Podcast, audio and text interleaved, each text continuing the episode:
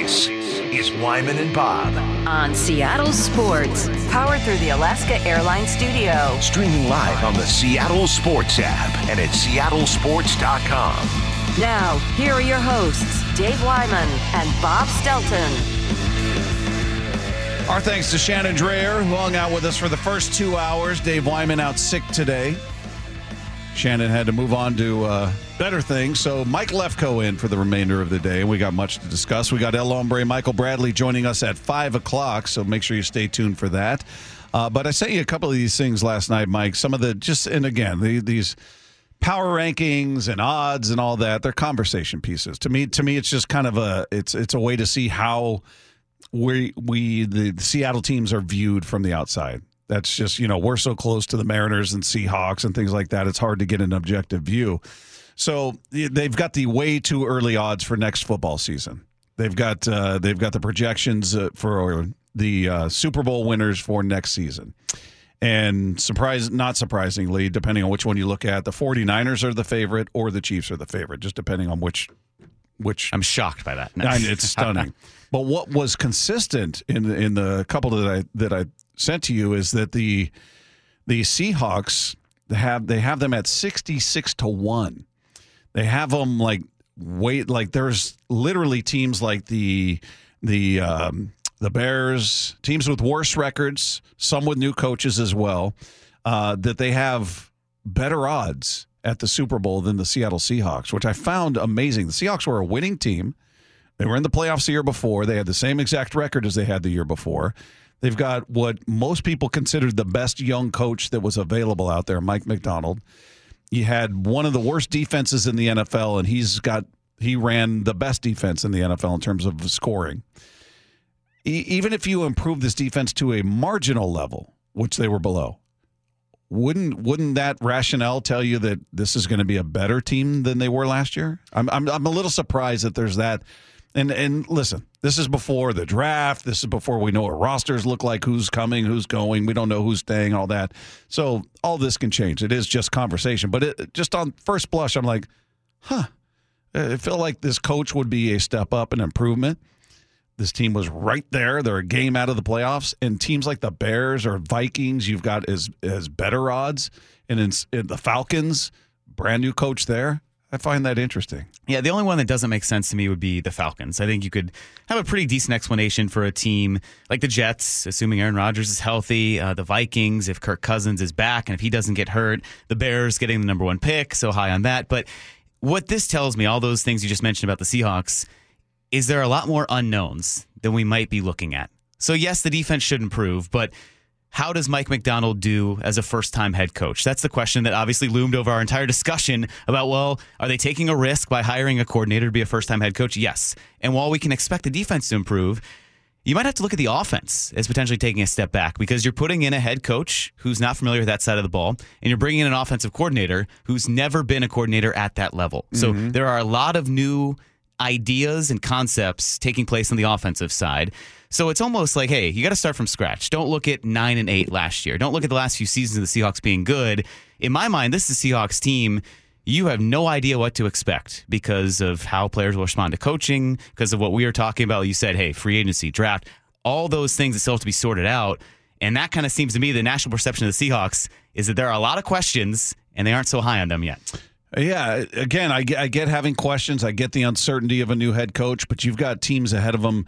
First of all, the Jets are a dumpster fire. You got infighting. You got Saleh out there combating, you know, word getting leaked out about this, that, and the other. You got Zach Wilson being ripped by ownership. You got, I mean, is is a 40 year old Aaron Rodgers the cure to every one of their ails? I mean, he's out there calling people chicken bleep for letting stuff leak out of the building. I mean, they, they were a disaster.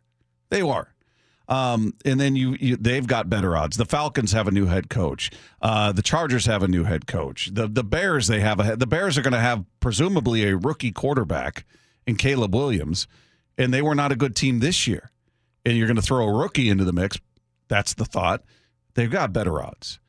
Vikings, you're right. Kirk Cousins, we'll see if he comes back. He's a free agent. Not sure if he's going to come back um, to that team. But I'm, I was just, I was stunned going, wait, you've got the Jets, the Falcons, the Bears, Chargers, they've got a new head coach. I know Harbaugh is one at this level, and he's he's a winner, but still a new head coach. If we're worried about you know a new system, new terminology, that's true of any team with a new head coach, whether they've been in the NFL or not. So I just I don't know. Some of those teams I'm going, why why would this team have better odds than the Seattle Seahawks? Again, it's it's this isn't anything super uh, serious. It's just sort of the outside perspective. These are the Vegas odds, I guess, at this point interesting that there's that little faith, and I guess maybe maybe I'm too bullish on the Seahawks. My expectation is not that they take a step back.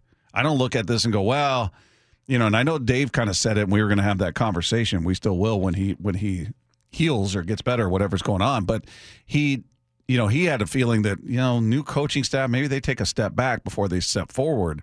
I'm going, well, defensively, you couldn't step any further back. You're already at the back. Offensively, this is a middle of the road at best offense last year. So how how much further back is it going to go with a new coordinator? My expectation is this is a better team.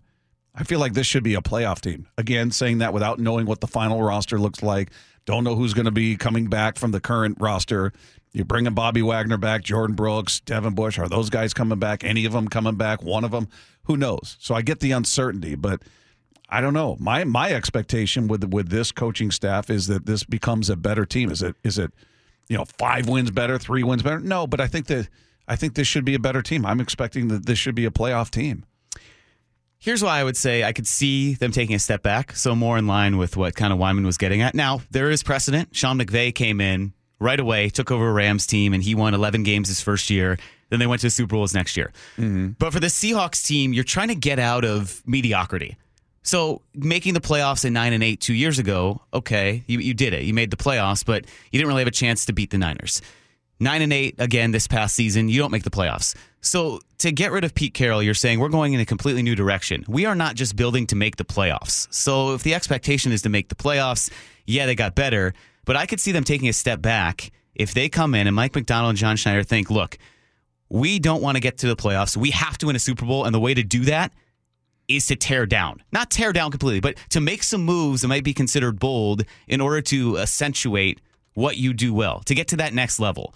Because if you find yourself in a situation where maybe you're stuck in an offense that you need more impact pieces, you need more draft picks, or in a defense that guys who we think could be impact players, if this staff and this new set of eyes doesn't like him, it might require some roster overhaul. Mm-hmm. So we're going into this thinking, okay, look, all the pieces you have back, yeah, maybe uh, the defense should improve because of those guys. Maybe the offense, what they have, is there. But if the Seahawks don't see it that way, if they say, look, this is a mediocre team and we need to make a bold move to get better, it might require a little tiny step back in this next season. So that's that's one aspect of it. And then yeah, I think, you know, we can get into the the coaching aspect of it as well that yes, with a guy like Mike Macdonald, you expect the defense to be better. The great unknown obviously is the learning curve. How long hmm. does that take for him to understand his players and vice versa, of players to learn how he likes to coach and if they'll buy into what he's preaching?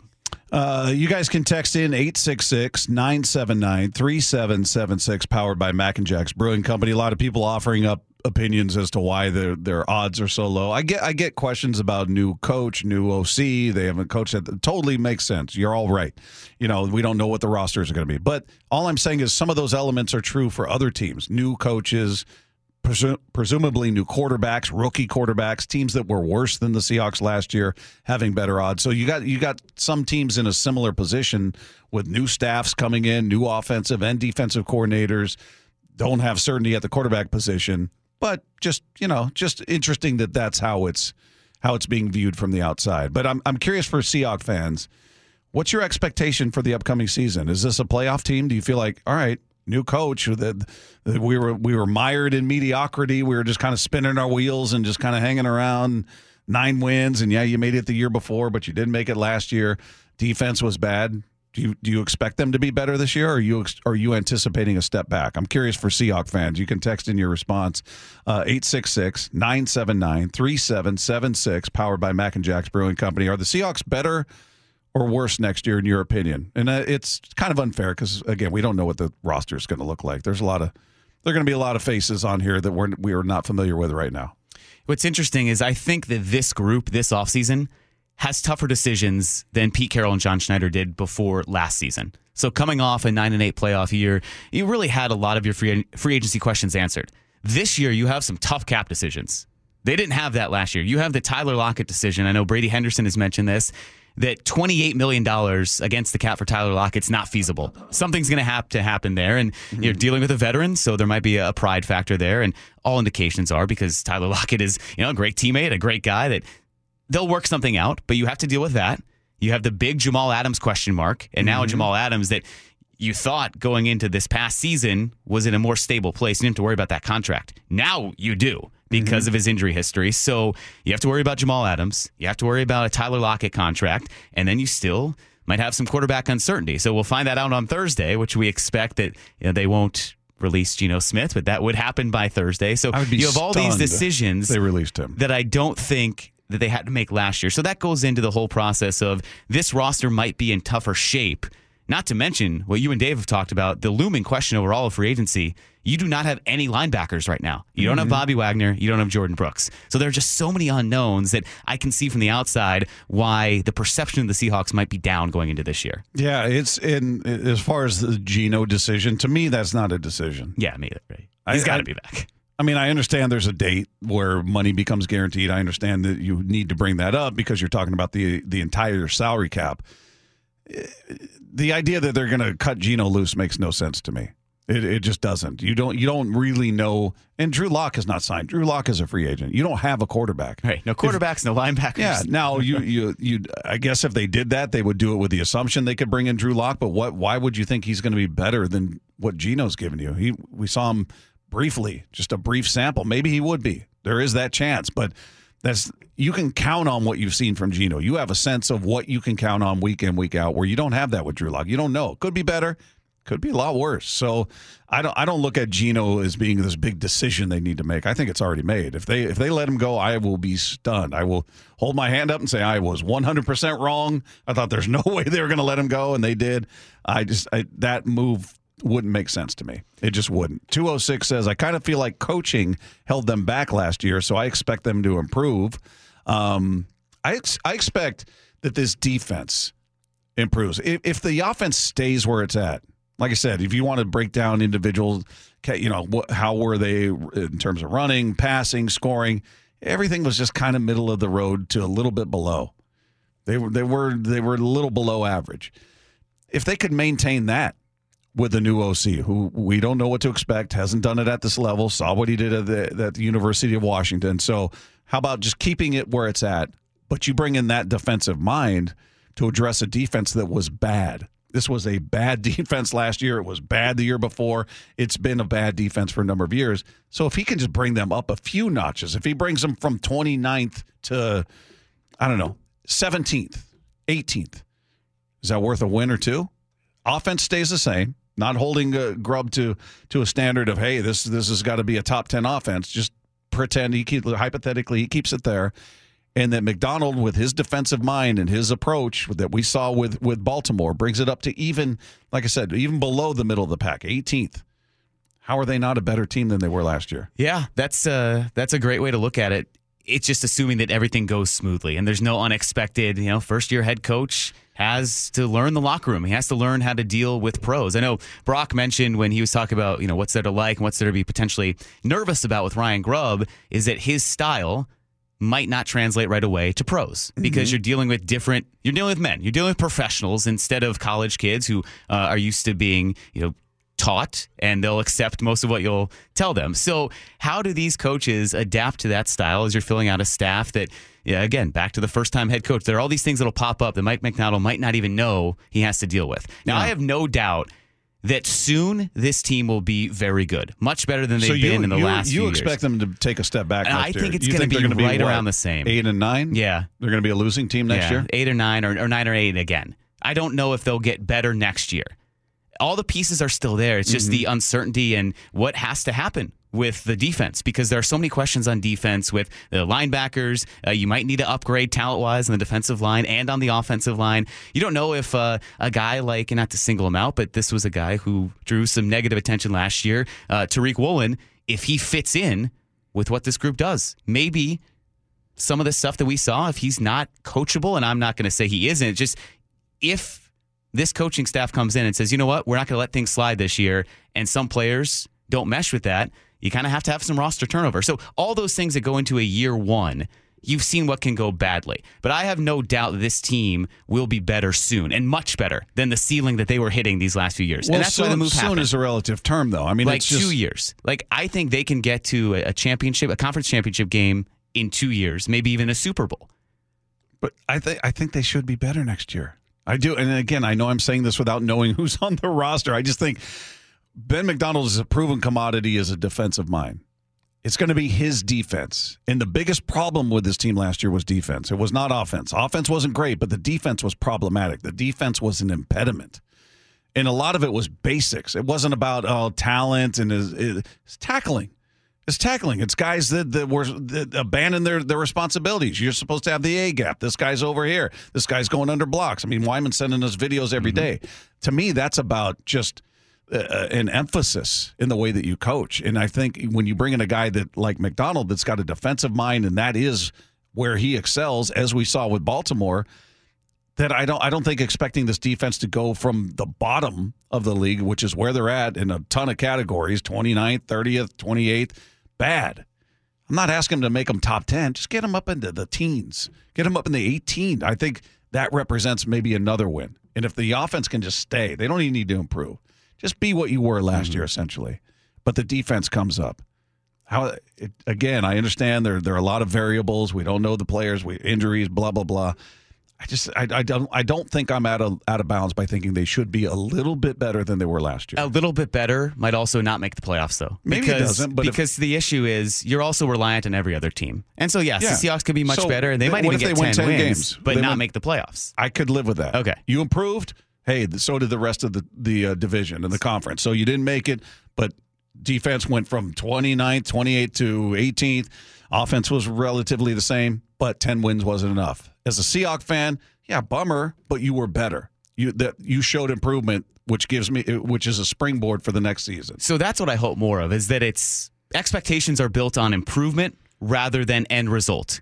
Playoffs or bust should not be the expectation next Hmm. Yeah, year. I just- they that's need to fair be to hope. Yeah, that's fair to hope. But if you have the tangible, yeah, like you said, if this defense improves just five spots, if it gets better, Yeah. the results might not necessarily be there. If say the Vikings make the playoffs now because Kirk Cousins isn't hurt, if you have another team rise up in the NFC East, or you know, not, not saying the Cardinals are going to be good all of a sudden, but you can go down the list and say, look, Eagles, Cowboys, maybe again, Lions, Packers, Vikings, Rams, and all of a sudden you're out of a playoff spot Right. again. So you aren't wholly reliant on just your record getting you in. Um, so to say playoffs or, or bust is the expectation, So- that's a bit unfair, So which I I'll- think some fans are saying. Yeah, that's the problem. No, I'll I'll I'll uh, I'll, uh, I'll I'll change that. I'll say you've got to improve. If they win ten games next year and they don't make the playoffs, I'm going to be okay. Be bummed as a Seahawks fan. I'll be bummed, but to me, I'm looking at it going, hey, brought in new coaching staff, new faces on the roster. You were a game better than you were the year before. This gives me hope for what's to come in the following season when everybody's used to the terminology and the system and blah blah blah. I would be at peace with that. I would be at peace with that. But if you if you give me an eight and nine season or you give me a seven and ten season, I'm going. Hang on a minute. What do we got going on here? Well, look at the traje- uh, trajectory of NFL coach hires now. Like six years has been the standard. We saw that with Dave Canales in Carolina, and six years was given out here to Mike Macdonald. So there's an understanding that it's not going to be a quick, immediate fix. Now, Seahawks are in a much better position than any other team. If you looked around the, the coaching cycle, it was funny that some people didn't think the Seahawks were the most ideal spot to go in because out of all these teams, they were the one with the winning record. Yeah. And they were the one that theoretically would be in the best shape moving forward. So I think they are closer to getting past where all these other teams are who are bringing in new head coaches. It's just, it's that really tough step to go from a good, solid playoff contender to a great, dominant team in a conference. I fully believe they'll get there within Yeah, the next I don't expect two to to three years. year. The ceiling's going to be much higher than it Yeah. had been any time in the last five to six seasons. But it's really tough to take that step, especially in year one. I'm not understanding the Geno thing. I mean, and this is coming from maybe the biggest Geno skeptic. Wait, do people want Geno gone? Yeah, I'll be Hmm. surprised and disappointed if they hang on to Geno, admitting defeat out of the gate. Let them clean house and restructure. Uh, it says, but then you're probably looking at Geno being the reason why you don't get further. Oh, this will be a good discussion to have further because You can count on Geno Smith not seeing wide open receivers with four or five yards separation. Geno is not a quarterback on a Super Bowl type of team. Uh, in this day and age, he is not as good as Brock Purdy. As long as he starts, the season is a wash. No hope for Super Bowl contention. To me, Geno was the least of your problem. I'm not trying to sell you on that he's Patrick Mahomes. I'm not saying that at all. But look at what he did. He's not why you lot. Did he make every pass? Did he see every open receiver? No, he didn't. But who does?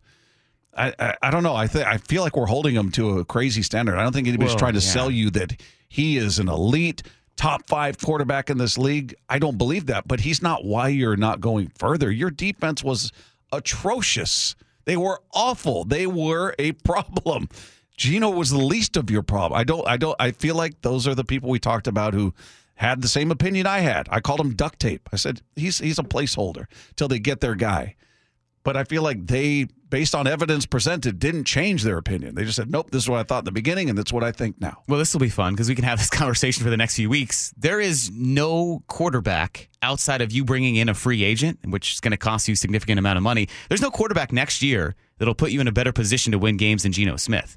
You're not going to draft a rookie where you're sitting at 16 and have him come in and you're all of a sudden a better team.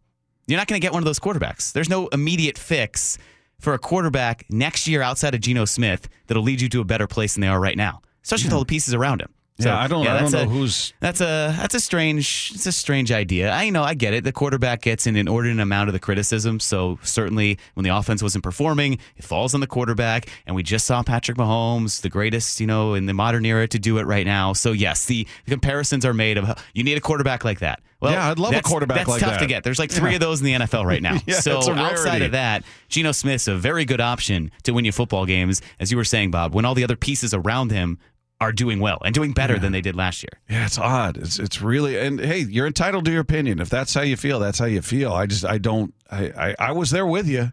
I'm telling you, I was right there with you. But he's played decidedly better than I ever thought he could or would. And to me, he's kind of the perfect bridge guy. We, Yeah. You know, whether they draft a young guy this year, we'll see what they do. Um, but I don't know. I just look in, in if you're just going with a checklist of biggest problems from the top to bottom, he's towards the bottom. He's towards Uh, the bottom. I realized that Shannon Drayer left her phone in here, and now she is pacing back and forth, desperately waiting for us to go to break. So why don't we just uh, blow out the break, go go live for the whole hour? Left and, goes uh, making what's happening. one nine hundred calls from there, and he's Well, yeah. I, I was about to say something to you, Bob. I was like, "Is that your? Nope, that's not your phone." Shannon left her phone in here. Oh, uh, 206 said that person's an idiot for thinking Brock Purdy is good. Well, that's that's. I, I'm guessing that's sarcasm.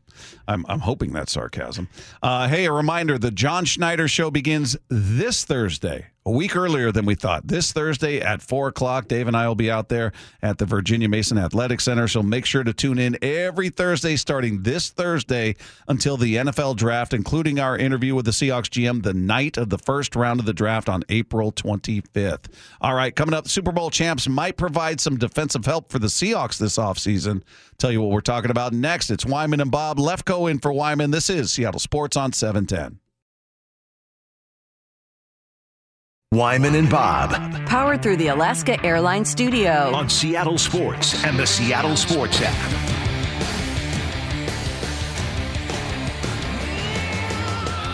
Coming up at 5 o'clock, El Hombre, Michael Bradley joins us on the program. Make sure you stay tuned for that conversation here with Wyman and Bob. Wyman out sick today. We got Mike Lefko sitting in with us, and we're talking about the Seahawks. And uh, the Super Bowl champs, as we said, may provide some defensive help, and that's usually where free agency comes in.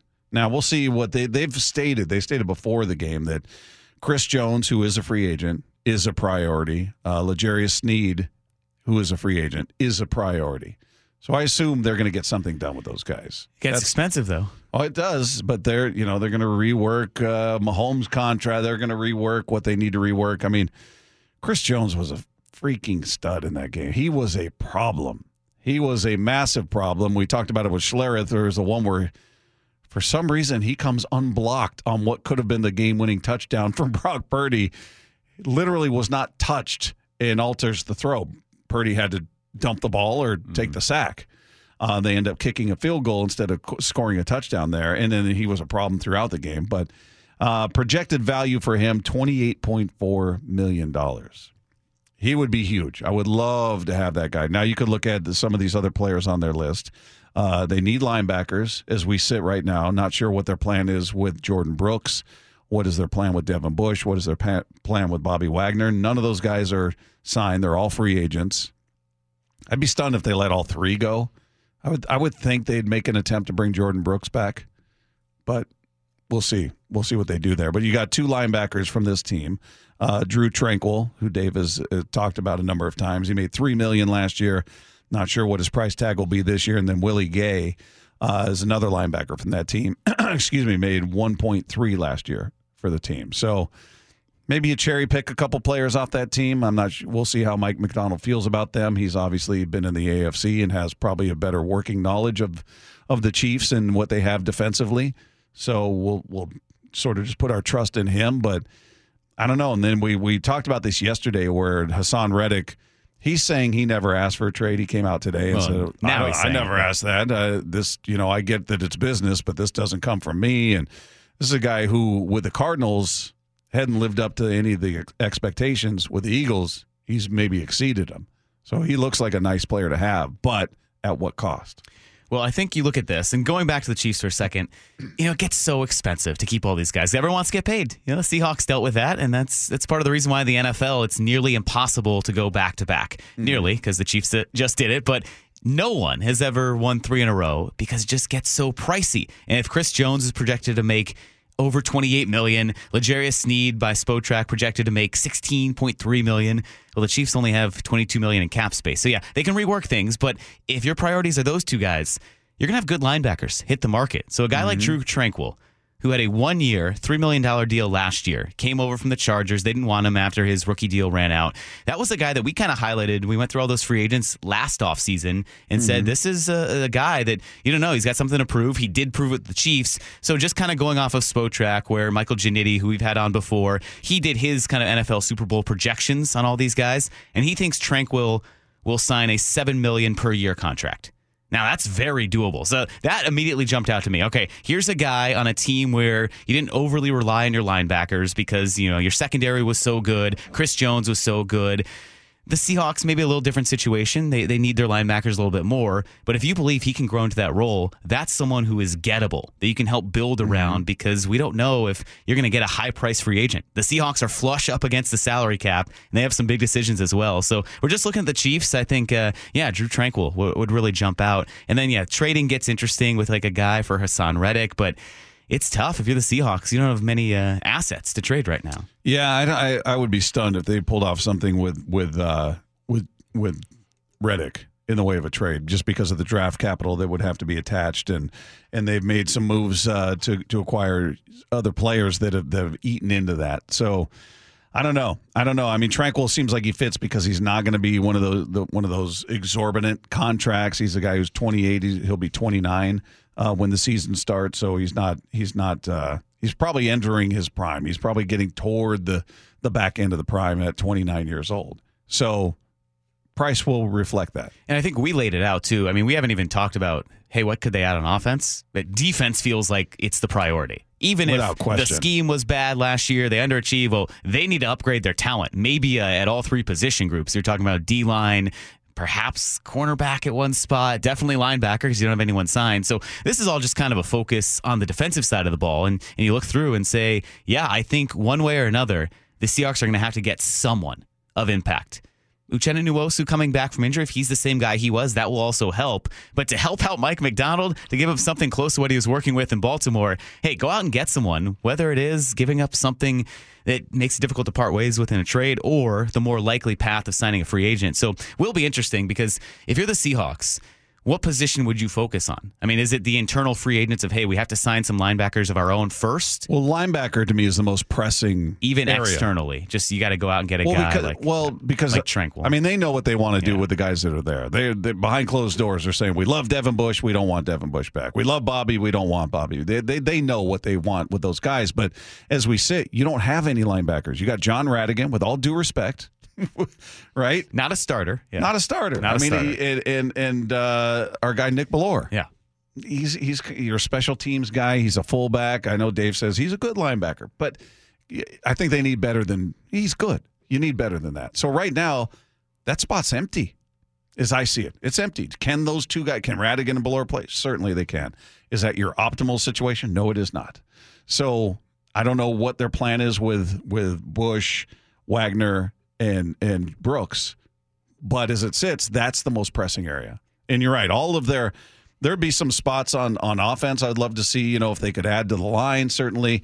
Uh, but in terms of pressing needs, it's not on offense, man. I know we're, we're still getting Geno text coming in, so that feels pressing for a lot of people. We, but we can get back to that later in the show. yeah, that that's it's still an interesting one with me, but uh, to me, but yeah, in terms of we've got a hole. You don't? Do you have a hole on offense? Do you do you have a spot where you're going? Uh, I don't know who occupies this spot. Well, I think you have a lot of uncertainty at offensive line. Not necessarily a hole, But, but, you've got guys you who have currently guys. on. You've got people there. Whether you think they're you can improve on that spot or not, or on that guy or not, that's a different conversation. You don't have a linebacker. right. You literally don't. Yes. So uh, again, all due respect to Bellore and Rhattigan, you don't have anybody there. So that's that's a big hole. You don't have that. uh, You can say, well, Damien Lewis isn't the guy, but you have him there if you want him there. You, you, you don't have a hole. You got your tight ends, you got your running backs, you got your quarterback. We'll talk about Geno. Uh, you got your wide receivers, and we can talk about whether you want to bring Tyler back, or I guess people want to trade DK now. Um, but you have people to occupy those spots. Whereas on defense, you're going, I don't know who the linebackers are. I don't know who who are your edge guys. Is it is Uchenna going to be good as new? Is he going to be what he was before? Is it going to be a diminished version of him? I don't know. Is Darrell Taylor going to be part of this moving forward? I have no idea. So to me, there are so many more questions on the defensive side of things. I like that our disclaimer now has to be we'll talk about Geno.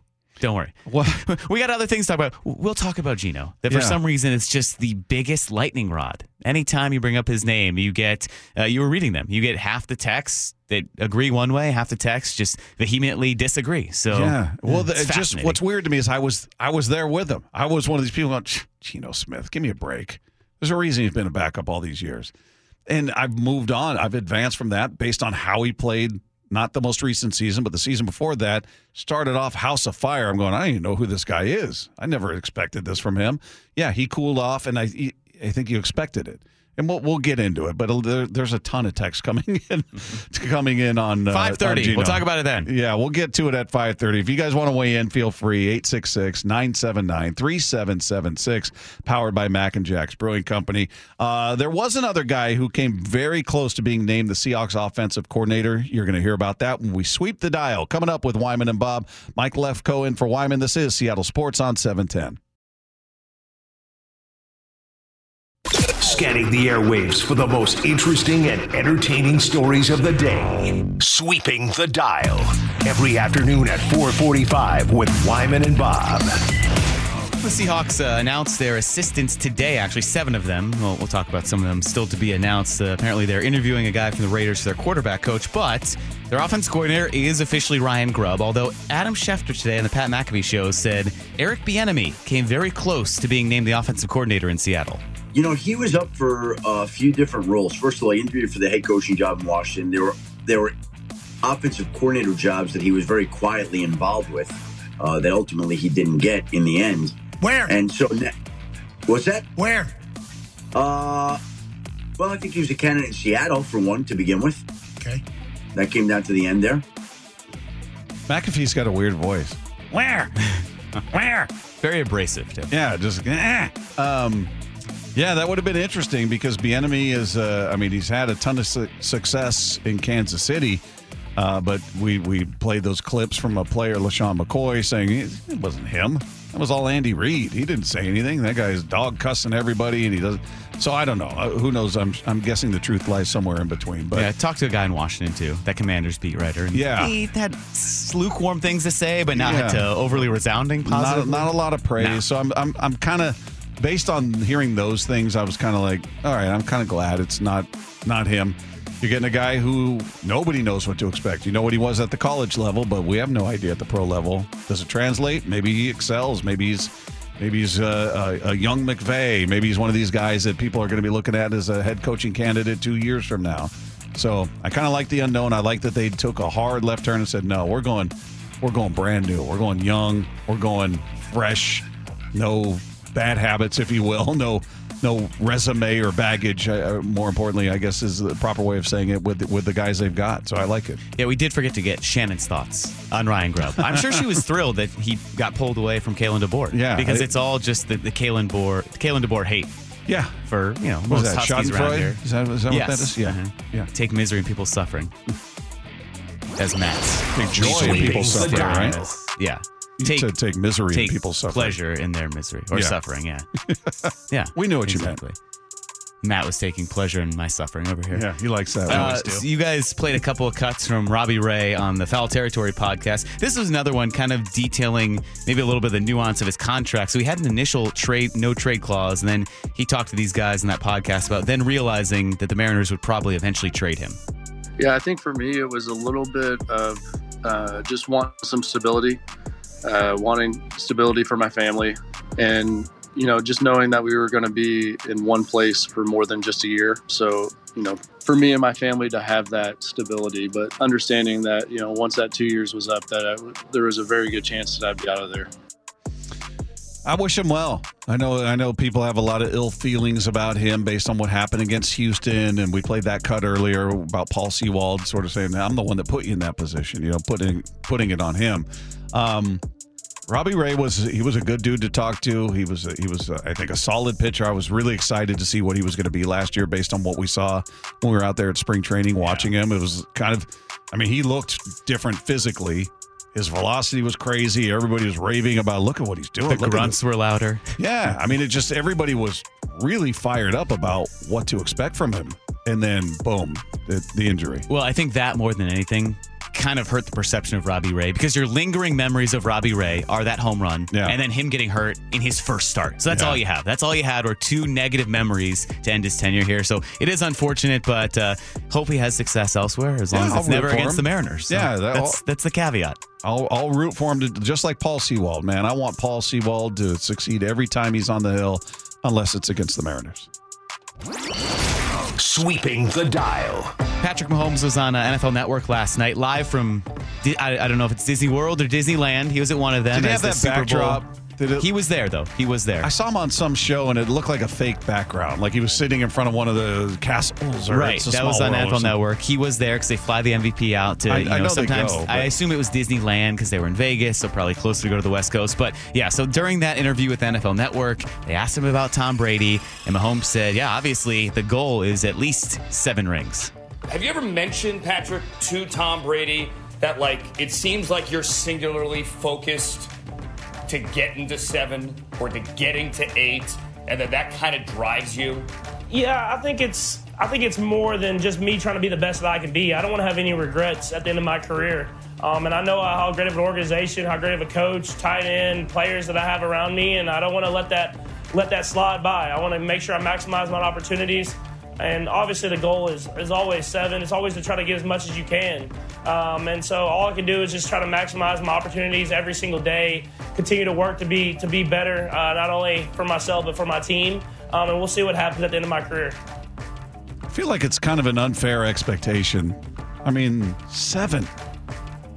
So I understand he's 28. He's got three, but there, it's just it, he makes it look easier than it, I think it is. And and we've talked about all of the uh, roster decisions they've got to make with some really key players, and maybe they're just not going to be in a financial position to to keep some of these guys, and maybe they won't be as good. I don't I don't know. I mean, just the idea that he's going to win seven. I just not, and to me, it's, it won't be about his inability or his lack of talent. He's not as good as Brady. I think probably just technically speaking, he's he's got a better arm than Brady. He's clearly more mobile. He's a clutch guy, but there's a lot that has to happen around you that that has to be right as well. So he's not. It's not solely on him to win seven. He's got to he's got to have the cast, and I don't know how easy that's going to be moving forward. Well, I wish I remember who made this comparison, and it jumped out to me as really the most apt one so far. And not apples to apples because golf is an individual sport, but the comparison was made that right now Mahomes is Tiger Woods. That at this stage in his career, it's obvious that if he continues on this trajectory, he's going to pass Brady. You know, mm-hmm. Woods was going to obviously pass Jack Nicklaus. There was no way he was not going to. He's going to be the greatest of all time with titles until, you know, things happen and then he never got close because of you know, a series of escalating events. So right now, at this current pace, yes, it feels like Mahomes certainly is within reach and could pass Tom Brady, but there's a big difference between three and seven and a lot that needs to go right. So I'll put it right there that Mahomes has the potential to be the greatest of all time if he continues on this path, but it's by far certain. I wouldn't say Tiger didn't get close. What did Jack have? 18? And Tiger has like what, 14 or 15? 15. Yeah. Pretty damn close. Yeah, but not as close as he got what, like 12 right away and Well, then just yeah. years and years and years and finally got one and then Yeah, and, and he should have shattered it. I mean, there's He should have shattered it with the rate he was on. you'd think, and then the car accident Mm-hmm. and everything else that went on. But it, the, uh, I don't know. It, it's, I mean, Mahomes may never get to another one again. You don't know.